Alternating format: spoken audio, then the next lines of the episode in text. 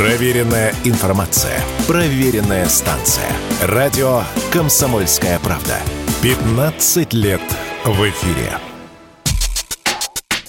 Курьеры срывают банк. Зарплата работников доставки за год выросла на треть. В России средний доход таких сотрудников достиг отметки в 70 тысяч рублей, а в Москве более 80 тысяч. Это связано с тем, что спрос на курьеров повысился в несколько раз. Некоторые игроки рынка заявляют, что число курьеров растет медленнее, чем потребность в них. Сфера электронной коммерции оказалась не готова к быстрому росту спроса на доставку готовой еды и продуктов. По итогам лета количество таких заказов выросло в полтора раза. При этом маркет маркетплейсы и службы доставки уже не диктуют свои условия, а готовы идти на компромиссы, чтобы не терять уже имеющихся сотрудников и повышать мотивацию новых. Эксперты утверждают, что в таком незавидном положении компании оказались из-за продолжающего расти кадрового дефицита, который уже второй год определяет рост зарплат и спрос на сотрудников в России. А сформировался он достаточно давно. Об этом радио «Комсомольская правда» рассказала независимый HR-эксперт, клинический психолог Зулия Лойкова.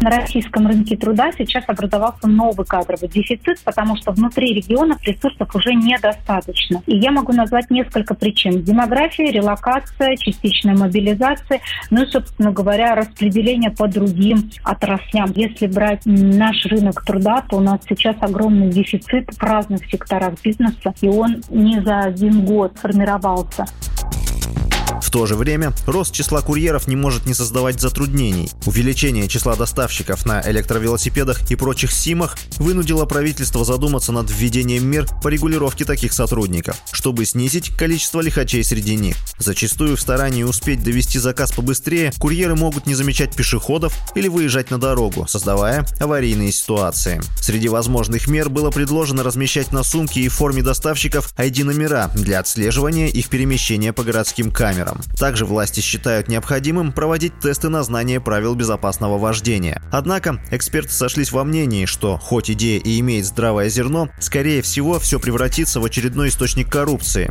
Такое мнение радио «Комсомольская правда» высказал директор Института нового общества, автор телеграм-канала «Политэкономия Колташов», экономист Василий Колташов неизбежно повысится стоимость услуг. Первое, что произойдет. О том, каков будет механизм изменения ситуации, мы знаем благодаря экзамену русского языка, который был введен для мигрантов. У нас есть этот опыт. Во что это превратилось? Это превратилось тут же в спекулятивную практику. Просто развернулась торговля результатами экзамена по русскому языку. Сами они работают очень много, и у них нет времени еще там какие-то правила сдавать. Скорее было бы правильно требовать от них прохождения инструктажа. И они они подписывают, что они знают об ответственности, что если что-то случится, ответственность будет строгая.